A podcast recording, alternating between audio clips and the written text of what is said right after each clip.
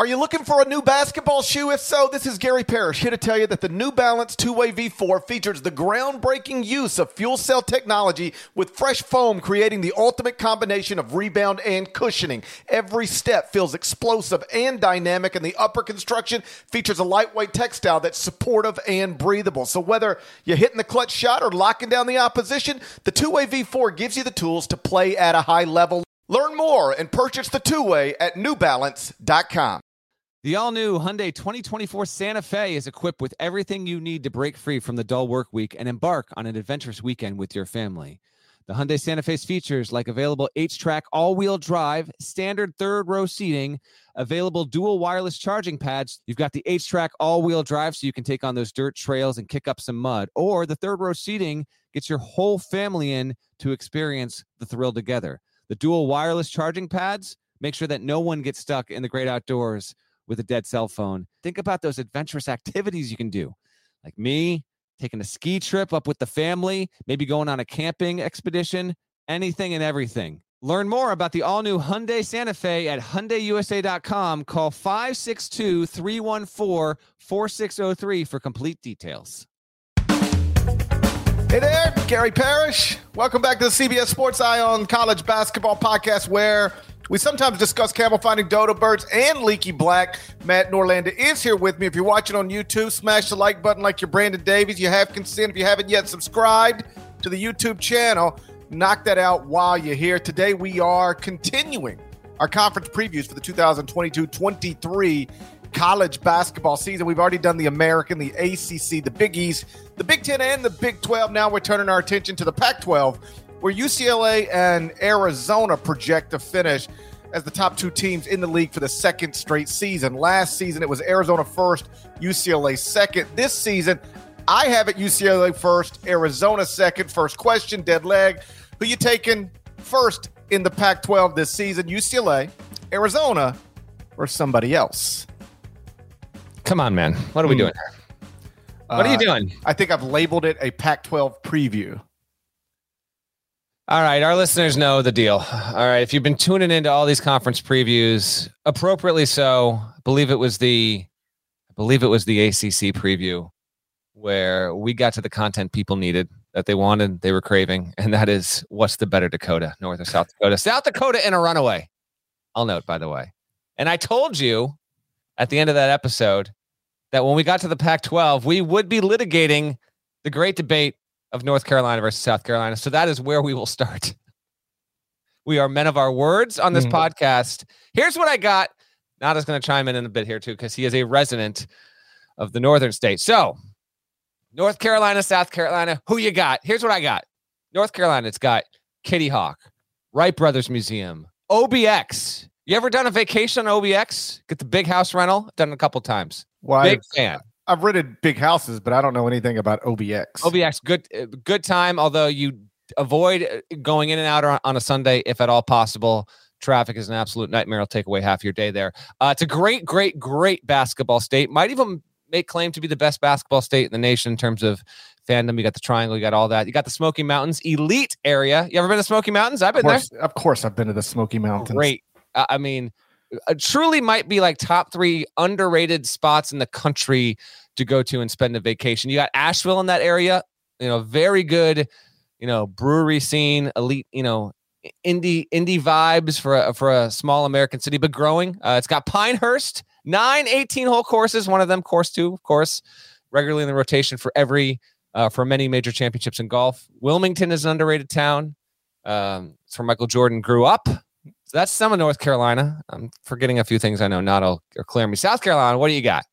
Well, you got Charleston, considered top 10 city in America by many people. I have actually never been to Charleston. You've been you been to Charleston? Been to Charleston many times. I've, I've yet to get there, but I, I need to get there. It's like top three on my list. It is great. It's a wonderful place. I want see random random for me. Seattle, Nashville, Charleston. Three cities I haven't been to. That those are my, like the three I want to get to. Uh, you know, if I could pick, if you tell me tomorrow, you can go to Seattle, Nashville, Charleston. Those are the three that uh, that I want to get to. Um, I think I've, I think I've been to every important American city except for Chester, South Carolina. I'm getting there. And it, uh, South Carolina has Chester, South Carolina. That's fact. It has the hometown of Devin Downey. That's right. It has the Peach Jam. Ooh. It has Hilton Head. A lot of good golf. There's good golf in North Carolina as well. A lot of good golf in South Carolina. Ocean Course, Kiawah Island. Correct. I was uh, bada bing. It's got Greenville. Great, uh, uh, you know, Greenville maybe the the uh the answer to to Asheville in North Carolina. Great little secret of a city. I was just there earlier this year for the NCAA tournament. And then you know, Myrtle Beach is a, a little bit of a, little bit of a hot mess, maybe a little bit of a party city, but a ton of golf down there as well. So that's just a that's just an initial list. I think I got to tweet this out in real time. By the way, North Carolina versus South Carolina. Where do you before Nada chimes in, which I think I know his answer? Uh, where do you land here, Parrish? I, I think conventional wisdom would would tell you North Carolina. You know, it's got a lot of the same uh, stuff. You know, a lot of the stuff that is awesome about South Carolina is also present in North Carolina, and then North Carolina has Charlotte. It's got an NBA franchise. It's got a uh, that NBA franchise is something else, man. They can't. Whoo, them guys. open that door- We're gonna open that door. Them guys can't get. They can't stay out of trouble. That NBA franchise, and then the football franchise kind of you know they fire their coach, but then they you know then they win a big. But that that begs the question, though. Hmm. Like they are North Carolina's professional basketball franchise. But the Carolina Panthers, although based in North Carolina and recently flirting with a move to South Carolina that then got changed, I feel like the Carolina Panthers actually represent both states. Let's bring in Nada. Let's bring in Nada here. Nada, what do we what do we what have we not touched on? And don't worry, we are going to get to the Pac-12 preview. I was starting to worry. we will No, get to we're going to get to Pac-12 this preview. Pac 12 preview, but you, you guys got to stop insulting my home. Like by comparing this to South Carolina, I understand everybody loves Charleston. I understand everyone loves Hilton Head. I get that. But you still have places like Rock Hill, which no one really bothers to go to. And it's a great spot for gas. Congratulations. Let's not compare this. This is like, this is an insult to North Carolina to compare this to South Carolina. I understand how everybody might love South Carolina. Shout out to Devin Downey, but this is really not a contest at all. Not a That, that- that- contest. that was that was my that's what my instincts told me. But then I can't get past the fact that Chester is in South Carolina, and that's a lot to that's a lot for North Carolina to overcome. Eh, which is fair. And I'm not saying I'm not saying it's not fair. Devin, again, Chester, South Carolina, there's a lot there. There's It's the home of good. it's the home of Devin Downey, and they have uh Kiawah Island. That's a, that's some good stuff there. Big time. That's big time. Nada. I think it's closer than you're than you're indicating it should be. sir, the only time I go to South Carolina now, now is to go get gas for a decent price. That's it. Gas is important. It is. It is important. Uh, try uh, the triangle area. Nada. Overrated, underrated, or just right. Because I know they'll listen and, and specifically Obvious. Uh, no, it's very overrated over up there. Very overrated. Raleigh, Durham, the whole Chapel Hill. It's a good area. I had I'm going to lean North a good Carolina just so we're clear here. I'll lean. OBX has put me over the top. Love OBX. Okay, so there we go. It's our North Carolina portion of the Pac-12 preview. Yeah, I feel like I that was about it's, it's a four, sweep. I think it was about four minutes too long. Nah, it's all right. People people are enjoying it. North Carolina has the giant Charlotte Mm, airport. Not sure. Flying through, you know? Don't even get me started about flying through Charlotte. Don't even get me started about flying through Charlotte. They got nice rocking chairs at that I know, airport. they got the rocking chairs. I don't think I've ever had a quick layover. I, I don't think I've ever landed in Charlotte for a layover and it's been like, you're just the next, you're the next gate over. No, that ain't happening. It's all, it's like Atlanta. It's always a haul. It's always a haul. But you can stop Yeah. at Bojangles. It's true. Atlanta airport, I have had like land at B thirty two, depart at B thirty one. Like I've done that before. It's amazing. It's an amazing feeling. Uh, You feel like you won the lottery. Uh, That is a lot. That is exactly what that is. Because I've also landed. I got to get on another plane in 15 minutes, and I'm like, oh, okay, I'm sprinting. I'm sprinting. Home Alone scene. Here we go. Pac-12 preview. Storylines to know. UCLA, Arizona, obviously at the top.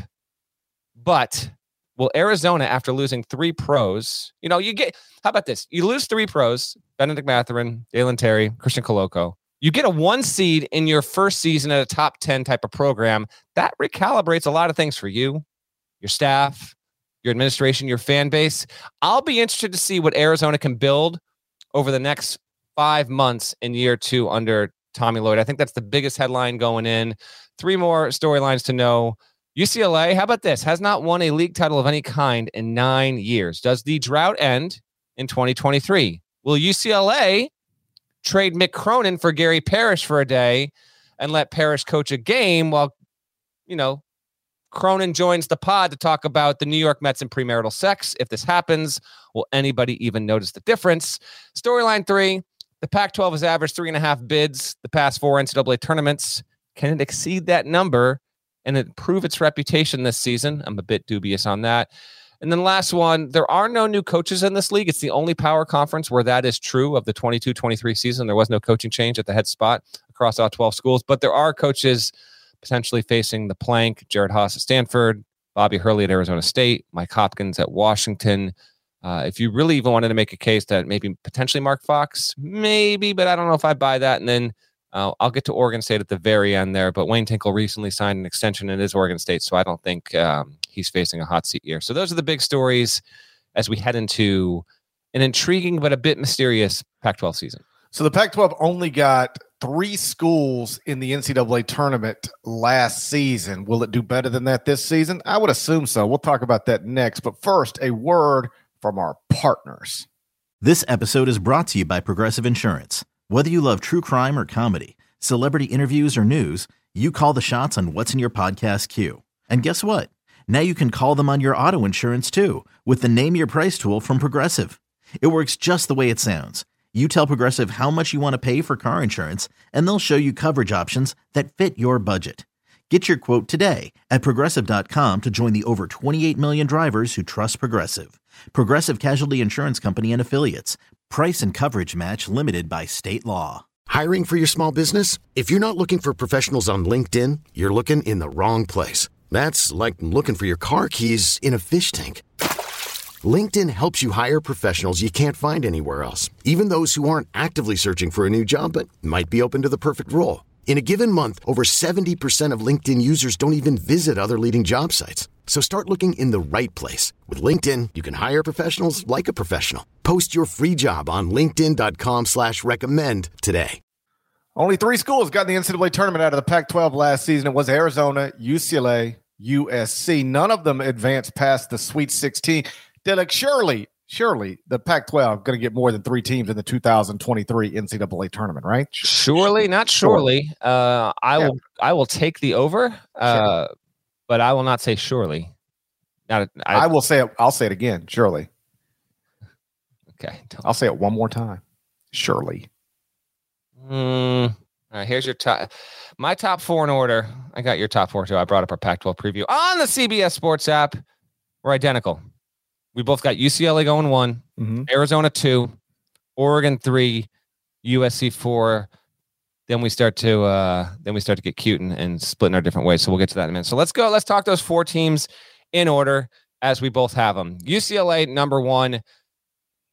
I'm I, I like them as a comfortable number one here, um, because I think Tiger Tiger Campbell I think is going to be like a top three to five point guard in the sport this season.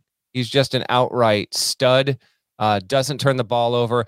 There are very few players in the country that have his experience. Started more than ninety games. You know, taken a team to the Final Four. Um, been you know the lead guard of a power conference program for as long as he has. I think that winds up meaning a ton to this team. Not to mention, obviously, Jaime Jaquez Jaquez was a preseason first team All America that we announced last season. I mean, last season, last uh, last week at CBSSports.com, and I do think Jaquez is the team's best player. Uh, but this could be a classic example of you know Jaquez is the team's best player. Maybe we look up Narch and, and really Campbell's the most important one. They've got some interesting new talent coming in. I'll let GP hit on that. But I I do think that Cronin is going to have the best team, and we will finally see UCLA after going uh, really a decade without winning a regular season or postseason Pac-12 title. I think that ends this year. They've got it. They've got enough returning and enough good talent coming in that it just seems to make sense that they kind of continue along and maybe they wind up thriving more this season than last when they were widely picked to be a top five group after making the final four. They fell just short of that, but they had a, they obviously had a satisfactory season before going down in the Sweet 16 in North Carolina. Yeah, I like this team a lot. They they lose two of their top three scores plus a one and done freshman still the obvious pick in the Pac 12, I think, because of the return of Tiger Campbell, who is not only a, a, a, a steady, steady uh, lead guard, but is also a legitimate threat from the three point line. He shot 41% from three uh, last season. You bring back Jaime Jaquez as well. Um, like you said, first team CBS Sports uh, All America guard.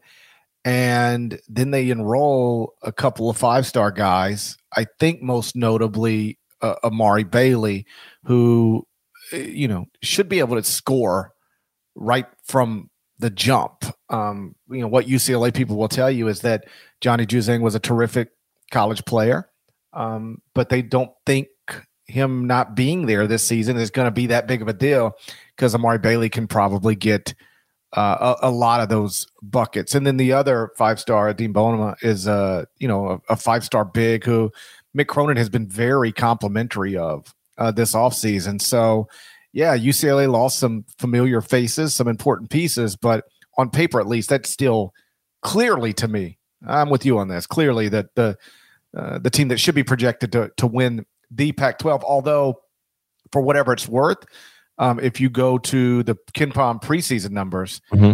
um, Arizona is actually 10th in the country, one spot ahead of UCLA, which is 11th. Um, if if UCLA fans are aware of this, but if you're a Pac-12 fan or college hoops fan and you have not seen uh, Bailey's a good good talent, could be uh, fantastic. If you've not seen Bona play, he I almost put him on my top 100 list, and I he's like there's sometimes each year when we do this, there are like three to five guys where I'm like, man, I'm not putting him on the list, but he could be like a top 60 player. Bona is uh, a menace, man.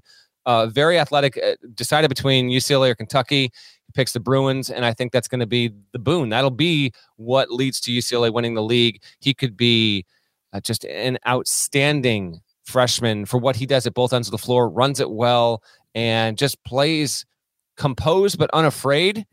And, and the buzz coming out of UCLA is he's he's been uh, as good of a player um, in the preseason as anyone else on the roster. So I'm I'm really excited to see what he can do and what he looks like on uh, on that team as they as they really get as they get rolling there. Um, Arizona, okay, lose the three NBA picks, but whatever. They they're going to bring back Azuolas Tubelis, who's going to be high quality, probably the best player on the team. Pelle Larsson has been getting a lot of of good pub, good discussion, if you will. I think he's going to be maybe the breakout player in the entire conference. Uh, Kerr Kriisa we love him on this podcast because he's just unafraid to talk crap to anyone and he takes crap from no one. I mean, he's taunting the TCU student section or fan section after uh, TCU gave Arizona everything it could handle in the NCAA tournament. And Kerr Kriisa is just, uh, you know, he's his typical self there. Might get him to a little bit of trouble this season, maybe, maybe not. But I like the fact that we have such a great character, and that's what Kriisa is. In addition to being a pretty damn good player as well, they're also going to have Oumar Ballo, who has been a player that has been promising, but has not really produced anything for his entire college career. Going back to Gonzaga, he should be starting in the front court alongside Tubelis this season. After what Arizona did last season under Lloyd, yes, with all of Sean Miller's players, I get that, but Lloyd did a did a hell of a job there. Um, I do like them as a clear cut number two. I, I, like UCLA just a barely a notch above Arizona going in, going in, and then Arizona on its own shelf there as well. The transfer to know is Courtney Ramey, who comes by way of Texas. And it's really Ramey's addition that gives me confidence that Arizona is going to have a good shot at maintaining a top 20 status overall and should easily, and I mean easily, uh, you know, qualify be it automatic bid or at large and getting into the tournament there. I think these two teams yet again will be the top two in the conference. Yeah, Courtney Ramey started 106 games at Texas, so he has um, consistently played uh, a prominent role in a power conference. His transition should go rather smoothly. Be interested to see if Cedric Henderson Jr. Um, can have an impact as well. He's a transfer from Campbell. It's my little homie from Memphis. Arizona gets him and uh, a five-star freshman in Kylan Boswell um, you know, you you they lost a lot. I'd be surprised if if Arizona is as good as it was last season, if only because it was, you know, probably one of the four or five best teams in the country last season. Um, but I still think it's a preseason top twenty team and um, a, a, a likely NCAA tournament participant. After that, uh, we both have Oregon. And by the way, just uh, for people who might be curious, I've got UCLA 10th in the top 25 and one, Arizona 17th. And then I have Oregon 22nd as the third and, and last Pac 12 team I, I have in the top 25 and one. They're returning the Ducks, three of the top six scores. Um, among them, Will Richardson, Quincy Guerrier. You know, Richardson is terrific. He uh, is a 39% career three point shooter. He averaged a little more than 14 points per game. You know, Dana Altman last season missed the NCAA tournament for just the second time since 2012. It was a bit of a mess. They had pretty good preseason expectations, and just uh, for a variety of reasons, that team never, um, you know, hit a good place. Although they did, they did, I think, start like nine and three in the Pac-12. Um, it just, uh, you know, it, it, it, broadly speaking didn't go well. But this should be a, a, a bounce back season. Um, they had a five star, you know, uh, prospect in uh, Ware. Uh, they get a junior college All American, a, a, transfer from Colorado. There's enough pieces there for Oregon, uh, I think, to to challenge UCLA and Arizona at the top of the Pac-12, and and I would assume safely make the NCAA tournament. Uh, they should be in. How would we how would we define safe? Single digit seed? I, th- I think that's a fair descriptor. Right? I, I, think if you're going into your conference tournament and you can lose your first game and you are still in the bracket, nobody's you know Jerry Palm's not putting you on the wrong side of anything. I think then then that's safely making the NCAA tournament. If you're not sweat, if if nobody says, "Now Oregon really needs to win this first game, or else it could get mm-hmm. dicey," then you're safely yeah. in the tournament. It's not even, yeah, it's not even on the table there. I'd agree with that. That should be Oregon's situation. Where is a stretchy seven footer who I think should add a good dynamic piece playing alongside N'Faly Dante, who I think is going to probably be and have, a, he's going to be the best version of himself. He'll have the best season I think he's had in college there. And then Gary is a nice piece there. Yeah. So yeah, Oregon makes sense as the third team overall. Um, I would put their range anywhere between uh, six seed and 11 to be over to be honest. Uh, and then we've got usc in the four spot. You know they don't have the mobley era is over. Evan Ooh, mobley isaiah mobley done. they went they both nba picks and yeah Okongwu also an nba pick. Um, i reported uh, i guess a month ago at this point. I don't even know if we ever talked about it on the podcast or not. But in early july you know the next great usc big man uh, scarily uh, collapsed, had cardiac failure. Vince Iwuchukwu, uh, he they were just running drills, and thankfully he was sitting down when it happened, so he didn't uh, he didn't uh, fall all the way down from a standing up uh, position, which is which is really fortunate. There, he was in the hospital for three days, I think it was, and you know this is a this was a five star prospect in the two four seven Sports Composite. Certainly was a guy coming in that was considered to be someone that would, you know, keep USC in the chase for the Pac 12 title. That he has not been cleared, and there's no assurance that he will be cleared. Uh, I still like USC overall in the scheme of the Pac 12 without him, but not having him.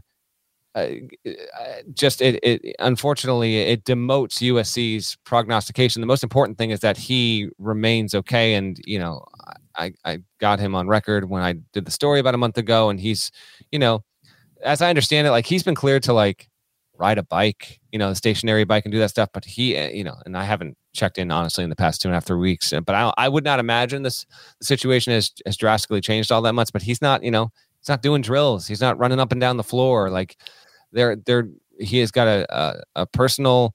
Uh, staff of health advisors, doctors that are looking at him, and then USC obviously does as well, and they're going to be extremely cautious with this. So we wait and see if he even gets to play. GP. Sounds like sounds like he's going to be um, a candidate for Big Twelve Newcomer of the Year next season. That's referring to Keyontae Johnson, of course, who's going to be at Kansas State. Yeah, that could wind up being the case. Yeah, you, uh, that's what you if you can't get cleared to play um, in the SEC or the Pac-12 or you go to the Big 12 and there's there I mean I'm not even being goofy here like there's there's multiple examples in recent years True. of people with heart issues yes um tr- can't get cleared at their schools but go to Big 12 schools and get cleared. I'm not saying it's right or wrong or I have no opinion on it. I'm not a doctor. I'm just saying Jared Butler couldn't get cleared at Alabama but he got cleared at Baylor. Keyontae Johnson couldn't get cleared at Florida but he got cleared I believe he's cleared at, at Yes. Kansas State. He Yeah, yeah, yeah. right. So, yeah, I'm not even that wasn't even a joke. I just if you want to continue your basketball career, if USC isn't willing to to clear you medically, um, there is possibly a place in the Big 12 that will. Uh, any other thoughts on on the Trojans here? We both got them slotted at four heading in, which means we both think like I do think this will be a four bid league at minimum. So we've both got them making the tournament. Yeah, I mean, uh, they got Boogie Ellis, leading returning score. Um, you know, he averaged 12 and a half points last season, shot a little more than 30%, uh, 37% from three. He's turned into a really nice college pay, uh, player. Drew Peterson also back, double digit score. This is, boy, you want to, time flies, year 10 for Andy Enfield. That's unreal. That's You're too- crazy, man. That- Dude, that's crazy. It, It really is, though. It feels This like Dunk 10th City was season. just, it feels like Dunk City. I don't feel like I've known Amanda Enfield for a decade, but that's where we're at now. Been aware of her existence for a decade. She was a star of that NCAA tournament. And uh, um, yeah, they're the year, this is year 10 for Andy Enfield. He's coached four of the past six NCAA tournaments, made the Elite Eight in 2021. So he is, I don't know if it's quietly or not so quietly. I don't know. He's just like done a. I remember when he got hired, people were like, "Never worked in that, t- you know, never worked in that part of the country. Really, only had one, you know. Just do you really hire a guy after a great couple of weeks and all this stuff? And like here we are. Look, think about all the guys who've been hired and fired since Andy Enfield got the USC job. That list is is pretty long. You should put it together sometime.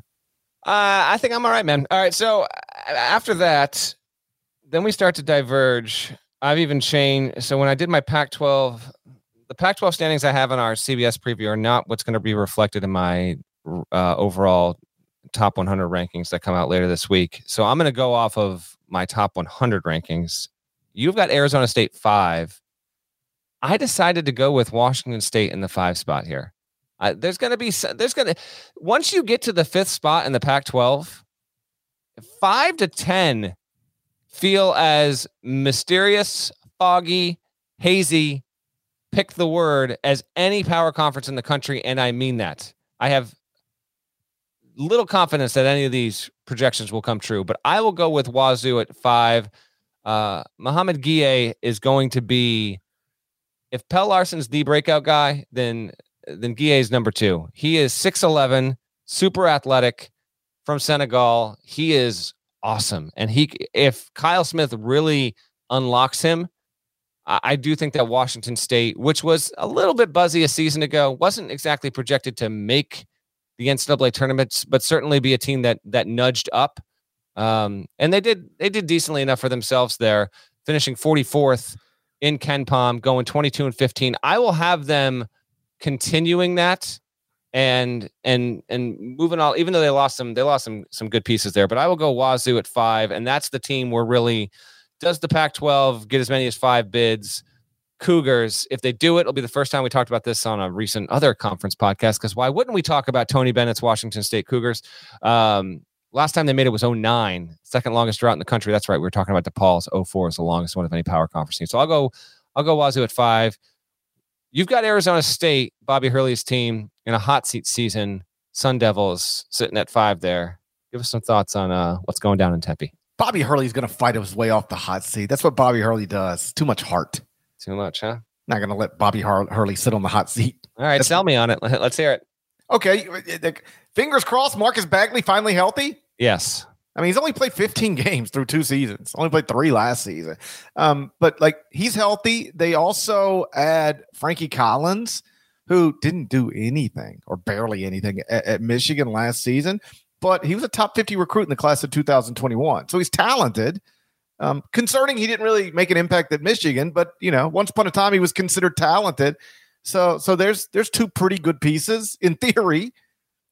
Plus, it's Bobby Hurley on the hot seat, and that's not where he lives. He fights his way off of the hot seat. I, here, here's the truth. I I think the Pac-12 gets four schools in easily: UCLA, Arizona, Oregon, USC, and then I think a fifth gets in, like like 11 seed play-in type deal. But it, it but I I don't feel strongly about the the the fifth team. I have them in order, and I think it'll be one of these four: Arizona State, Stanford, Washington State, Washington. Mm-hmm. But I, I feel out of that group of four, one of them will make it. But I, you know, I, I, I wouldn't make a strong argument for any of the four. I just think that ultimately, somehow, some way, the Pac-12 will get five, and it'll be those top four plus either Arizona State, Stanford, Washington State, Washington. ASU also has DJ Horne back. He averaged 12 a night last season. And then Desmond Cambridge comes over via Nevada, was a 16 point per game scorer. There's intrigue there. I I I'm just lower on them, but I could I could well be wrong uh, entirely on that. And yeah, I I'd like to see a team really scoot up, make some noise. And I actually like the fact that we I don't think we've diverged more in our projections than we are here in the Pac-12, and that's that's good. I like a little uh I, I like difference in thought and approach here. We've got Stanford though at six. The Cardinal, Jerod Haase is definitely in a make the tournament or see you later kind of season. This is his seventh season with the Cardinal, has yet to make an NCAA tournament. Yeah, yeah at, the, at, the, Power Five level, history says like, not impossible, but hard. But yeah, you're not going to get a. You're almost certainly not going to get an eighth year at a school if you miss the NCAA tournament seven straight years. Yeah, it's it's happened, but it's rare. Uh, and they and they, what's wild about Stanford, they've never been able to break. They've had like talent there. Mm-hmm. You know, it's like a five star here and a five star there. Ziaire Williams, um, and that was a weird year. You could almost like toss that. They didn't sure. play on. They didn't play home games. It was like a lot of weird. That was weird for everybody. The the the COVID year, but it was especially weird for for Stanford. Um, they they enroll Harrison Ingram he was a five star in 2021. He was pretty good last season, average mm-hmm. 10 and a half points, 6.7 rebounds, projected by some to be like a late first round pick in the 2023 uh, NBA draft. Spencer Jones is back. He was the leading scorer last season. They added Michael um, Michael Jones, who averaged nearly 12 points per game at at at, at Davidson. Uh, last season shot above 42% from three so there's some there's some talent there I, I could actually i agree with you Jerod probably needs to make the NCAA tournament. Um, I, I, think he's got a decent chance on paper to to do it. Uh, there's a decent chance, and yeah, Harrison Ingram could be uh could be a whole whole bunch of fun. After that, I've you've got Washington, you've got Washington down at eight. Uh, so do I actually. So after I kind of reorganized my order, so we have them in the same spot. Um, give a shout to the guys at uh, at the Heat Check. They tweeted out uh, last night here on Sunday night before we taped this podcast uh, that six teams since 2018 have been outside the top 100 in KenPom in the preseason and gone on to receive an at-large tournament bid. Uh, if you're curious, I'll give you those six teams real quick. Last season, it was Iowa State and Wyoming outside the top 100. They got at-large bids the year before that. Drake got one, uh, and then the tournament before 2020, obviously Belmont and VCU did it, and then NC State did it in 2018. So the question was, who might pull it off this season? Um, I looked at that list. I actually think Washington is the team most likely to do it of any team outside the preseason top 100. Washington sits at 113 at KenPom heading in. Uh, you know, I, I clearly Hopkins needs to have a really good season. I think that's that's that's obvious there. Um, I do think this team has enough to win 20 or more games. Keion Brooks Jr. from Kentucky is the big time add, and I think he's going to have a very very good season. Jamal Bey is back. He's a good player. He's just inefficient. He needs to be better. He needs to be he needs to be clearly more efficient. And then uh, Washington State lost Noah Williams, who went you know he uh, went across uh, enemy lines here, and he'll be he'll be in the backcourt starting there for Washington. That's so kind of what, like how often does that happen? I, I, I don't know. Like you go from Washington State to Washington. That's like going from Mississippi State to Ole Miss, or going from North Carolina to South Carolina is what that's it what is. It's, that's what it's like. It's a it's a deal. Don't um, even get me started on going from North Dakota to South Dakota. Yeah, just um, you know, it's a good pickup for Washington. And I, you know, like on you know, so they got Keion Brooks, they got Noah Williams, they've they've got some some some nice uh, stat. You know, these guys have performed, yeah, um, for quality teams. I know Kentucky lost to St. Peter's, but Kentucky was one of the best teams in the country last season, and and Keion Brooks was a double digit score for that team.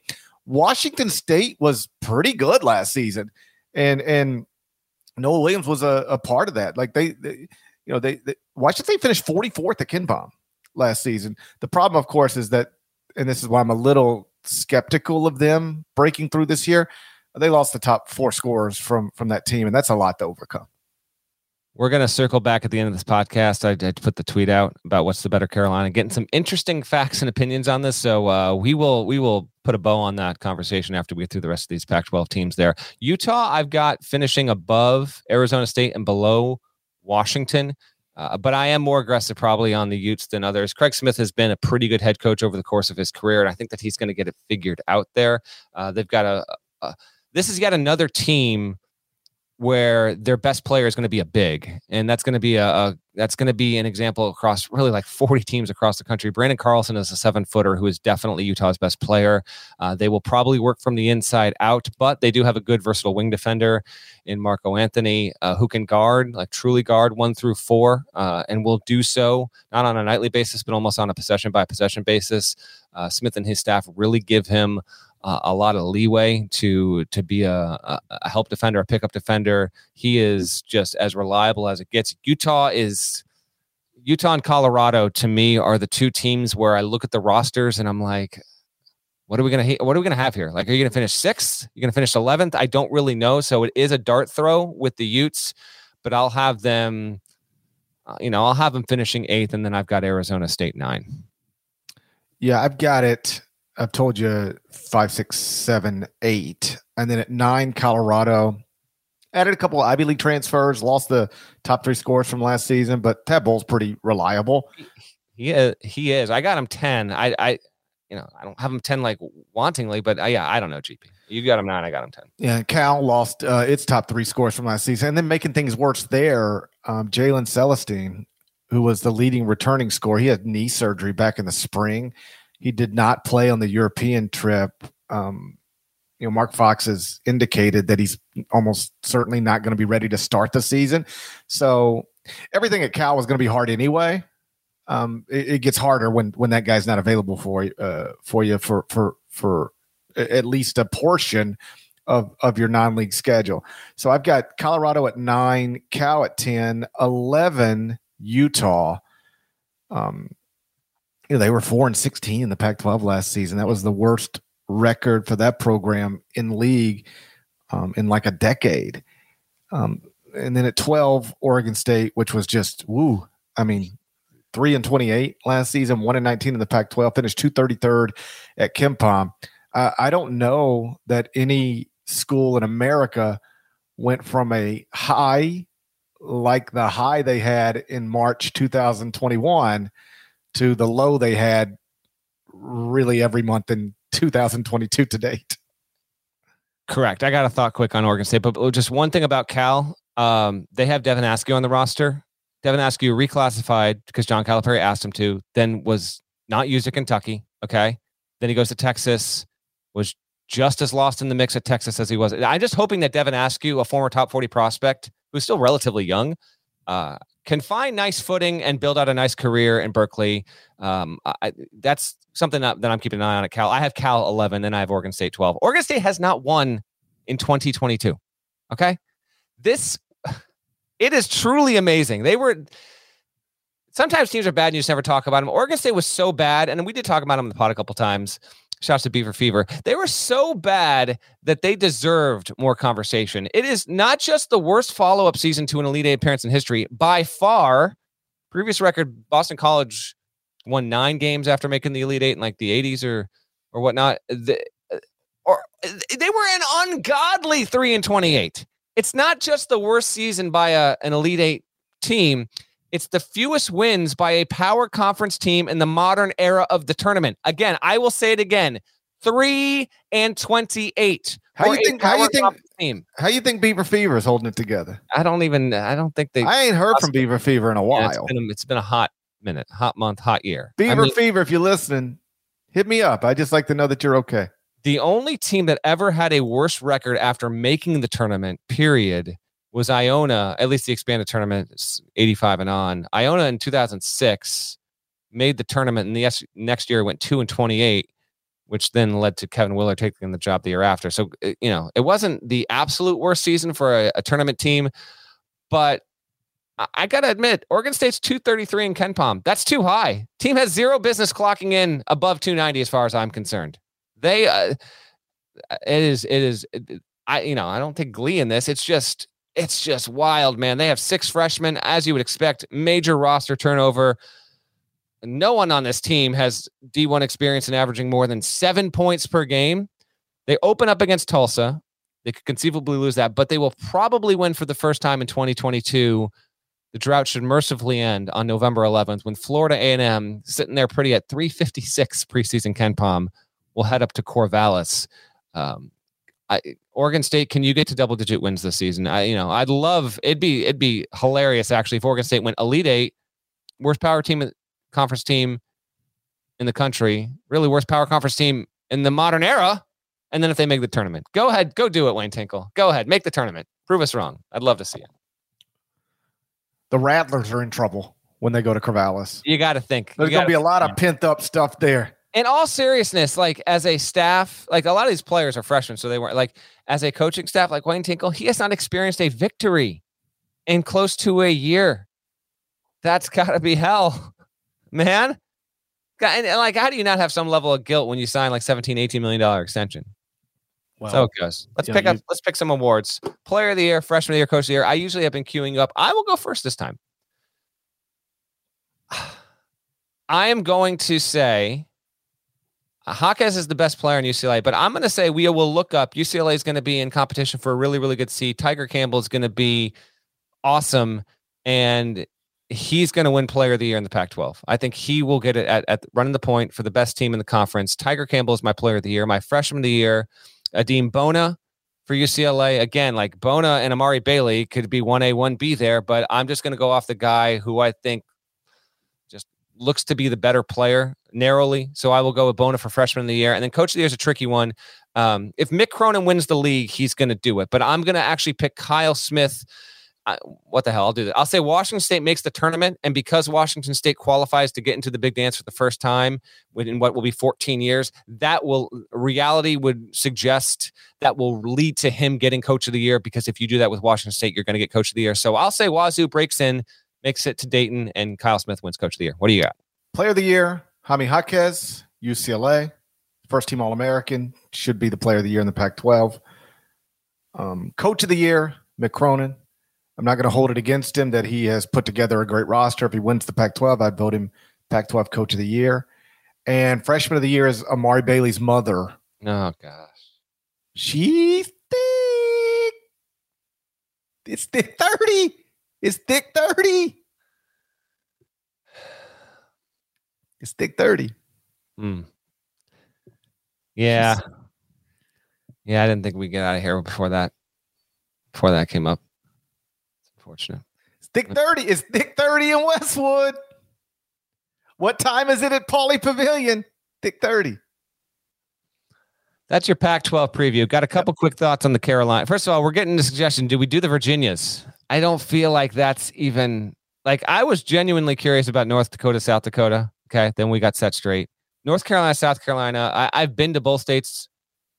Like at least, uh, I have taken trips to both of those states at least ten times, independent of each other in my life. I've been to both states so many times. So, I, Virginia, West Virginia. I mean, I'm not out here looking to offend the Mountaineers, okay? But it doesn't even seem close. Parrish, agree? I'm not going to be disrespectful of West Virginia, like you're so clearly being. It's it's just Virginia seems to be so obviously better. It depends on what you're looking for. You know, for, before you decide what what what what's better, what West Virginia or Virginia, you got to figure out what what are you looking for. You looking for a great education? You can get it in both states. You can get it in both states. You sure? Now look what you've done. I'm asking. That's I'm, I'm, right. I'm, asking a question from an honest place. I don't know. Is it true? Can you? Yeah, I think so. Yeah, I think I'll that. Take, I'll take. Hey, I'll take your word for it. Okay. Uh, all right. A couple things here. I got Depends someone on telling, what you're after. You I got to decide what you're I got after. Someone telling me you can't buy alcohol after like 6 p.m. in South Carolina. Nada. Confirm or deny? I do not know the answer to that one, but it wouldn't. I am I am 100 percent confident. I have drank well past 6 p.m. in South Carolina. No, no, no. But we're talking like on a Sunday. A on a Sunday, it's very, very likely. That used to be a thing in Connecticut, by the way. You could the the pack they call them package stores in Connecticut. The package stores closed at eight o'clock, and they were always closed on Sunday. They, well, this is why. This is why anybody who's, um, you know, going to have a drink regularly, you buy in bulk like I buy, I don't buy, I don't walk into a store and buy a bottle of vodka. I walk into a store and I buy a case of vodka. Like it, I never understand it. Like if you knew somebody who uh, went into Walmart and bought a roll of toilet paper, you'd be like, "What are you doing? Why don't you get 20 rolls of toilet paper or eight rolls of toilet paper. Like, why would you buy just one roll? You're going to run out of that roll and then you're going to need another one. Are you going to stop going to the bathroom when this roll's done? Same logic with vodka. Why would you go in and buy a bottle of vodka? Like, are you going, are you just going to drink that bottle and then you're done? You're done for your life. No, you're probably going to have another bottle. So you stock up on it. Same way you stock up on toilet paper. You should buy vodka at the same bulk that you buy toilet paper or whatever your bottle of choice is. I would never buy just a bottle of vodka ever under any circumstance. That to me, that's like going to the gas station getting three dollars worth of gas. Just fill it up. All right. The the thing is, you're making you're making one point, but you're also making another point when you're doing this. That's all I'm saying. That's all I'm gonna say. You're making one point, and you're also saying something else. Well, you don't want to have to walk. You, know, you run out of one bottle. You got to go back to the store. Then another. You got to go back to the store. Oh, give me oh, six man. big bottles at a time and that'll get you, you know, that'll get you through the week. Got a couple people saying living in North Carolina is is the answer, but if you're going to be a tourist, you'd rather visit South Carolina, which is interesting. Also, someone speaking up for South Carolina is saying, "Listen, all things being equal, South Carolina has the clear, clearly the best city of the two states in Charleston, so that should make it a close race." It's you know, I'm I'm interested in in in seeing the cases being made for South Carolina. That's that's they still got those bathroom uh, issues in North Carolina. Thankfully, no. Uh, okay, everybody can go to the bathroom wherever they want now. Thankfully, yeah. Th- thankfully, okay, we got out of the Stone Age. That's, that's good to hear. Like, hey, they, so both states have made progress. North Carolina l- allows people to go to the bathroom where they need to go to the bathroom, and South Carolina got rid of that racist flag, making progress. It's a great point. By the way, if you have if you have a case to make for either, you can always find us on social media at Gary Parrish CBS, at Matt Norlander, at Eye on CBB Podcast on Twitter, or shouts to CBS at gmail.com. Let us know. I think uh, we settled it though. North Carolina over South Carolina. If you look, if I'm being completely honest, I think North Carolina is the better state, but South Carolina, there's, there's I've had there's a lot time. of Chester, South Carolina, Devan Downey. I mean, we can't underplay that. At the my Twitter poll right now we're well north of a thousand votes. It is 75% North Carolina, by the way. Yeah, I figured. Whew, that is, I think the Dakota one came in 70 30.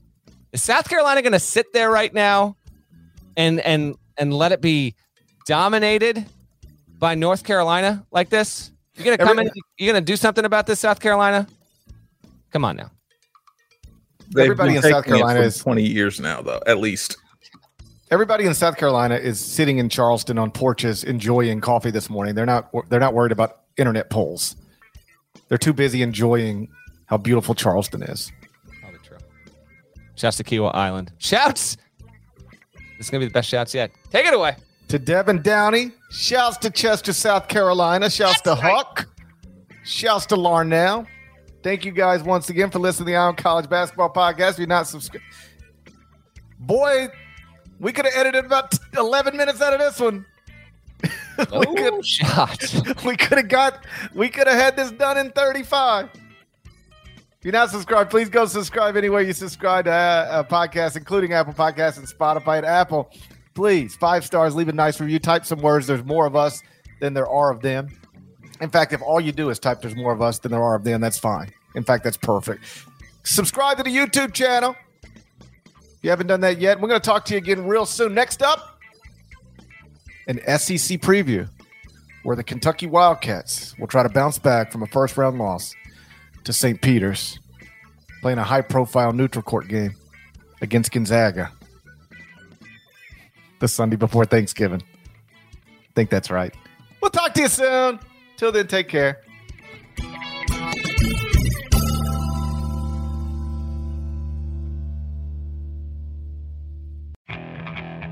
Okay, picture this. It's Friday afternoon when a thought hits you. I can waste another weekend doing the same old whatever, or I can conquer it. I can hop into my all new Hyundai Santa Fe and hit the road. Any road. The steeper, the better. Because my all new Santa Fe is available with H-Track all wheel drive, so I can hit the trail without a worry in the world. Heck, with three rows and best in class rear cargo space, I can pack the whole family in with all our gear. We've got available dual wireless charging for our phones so we'll never lose touch with civilization and we won't lose touch with the primordial power of Mother Earth. So which is it? Waste the weekend or do something a little more epic? And conquer it in the all-new Hyundai Santa Fe. Visit HyundaiUSA.com or call 562 for more details. Hyundai, there's joy in every journey.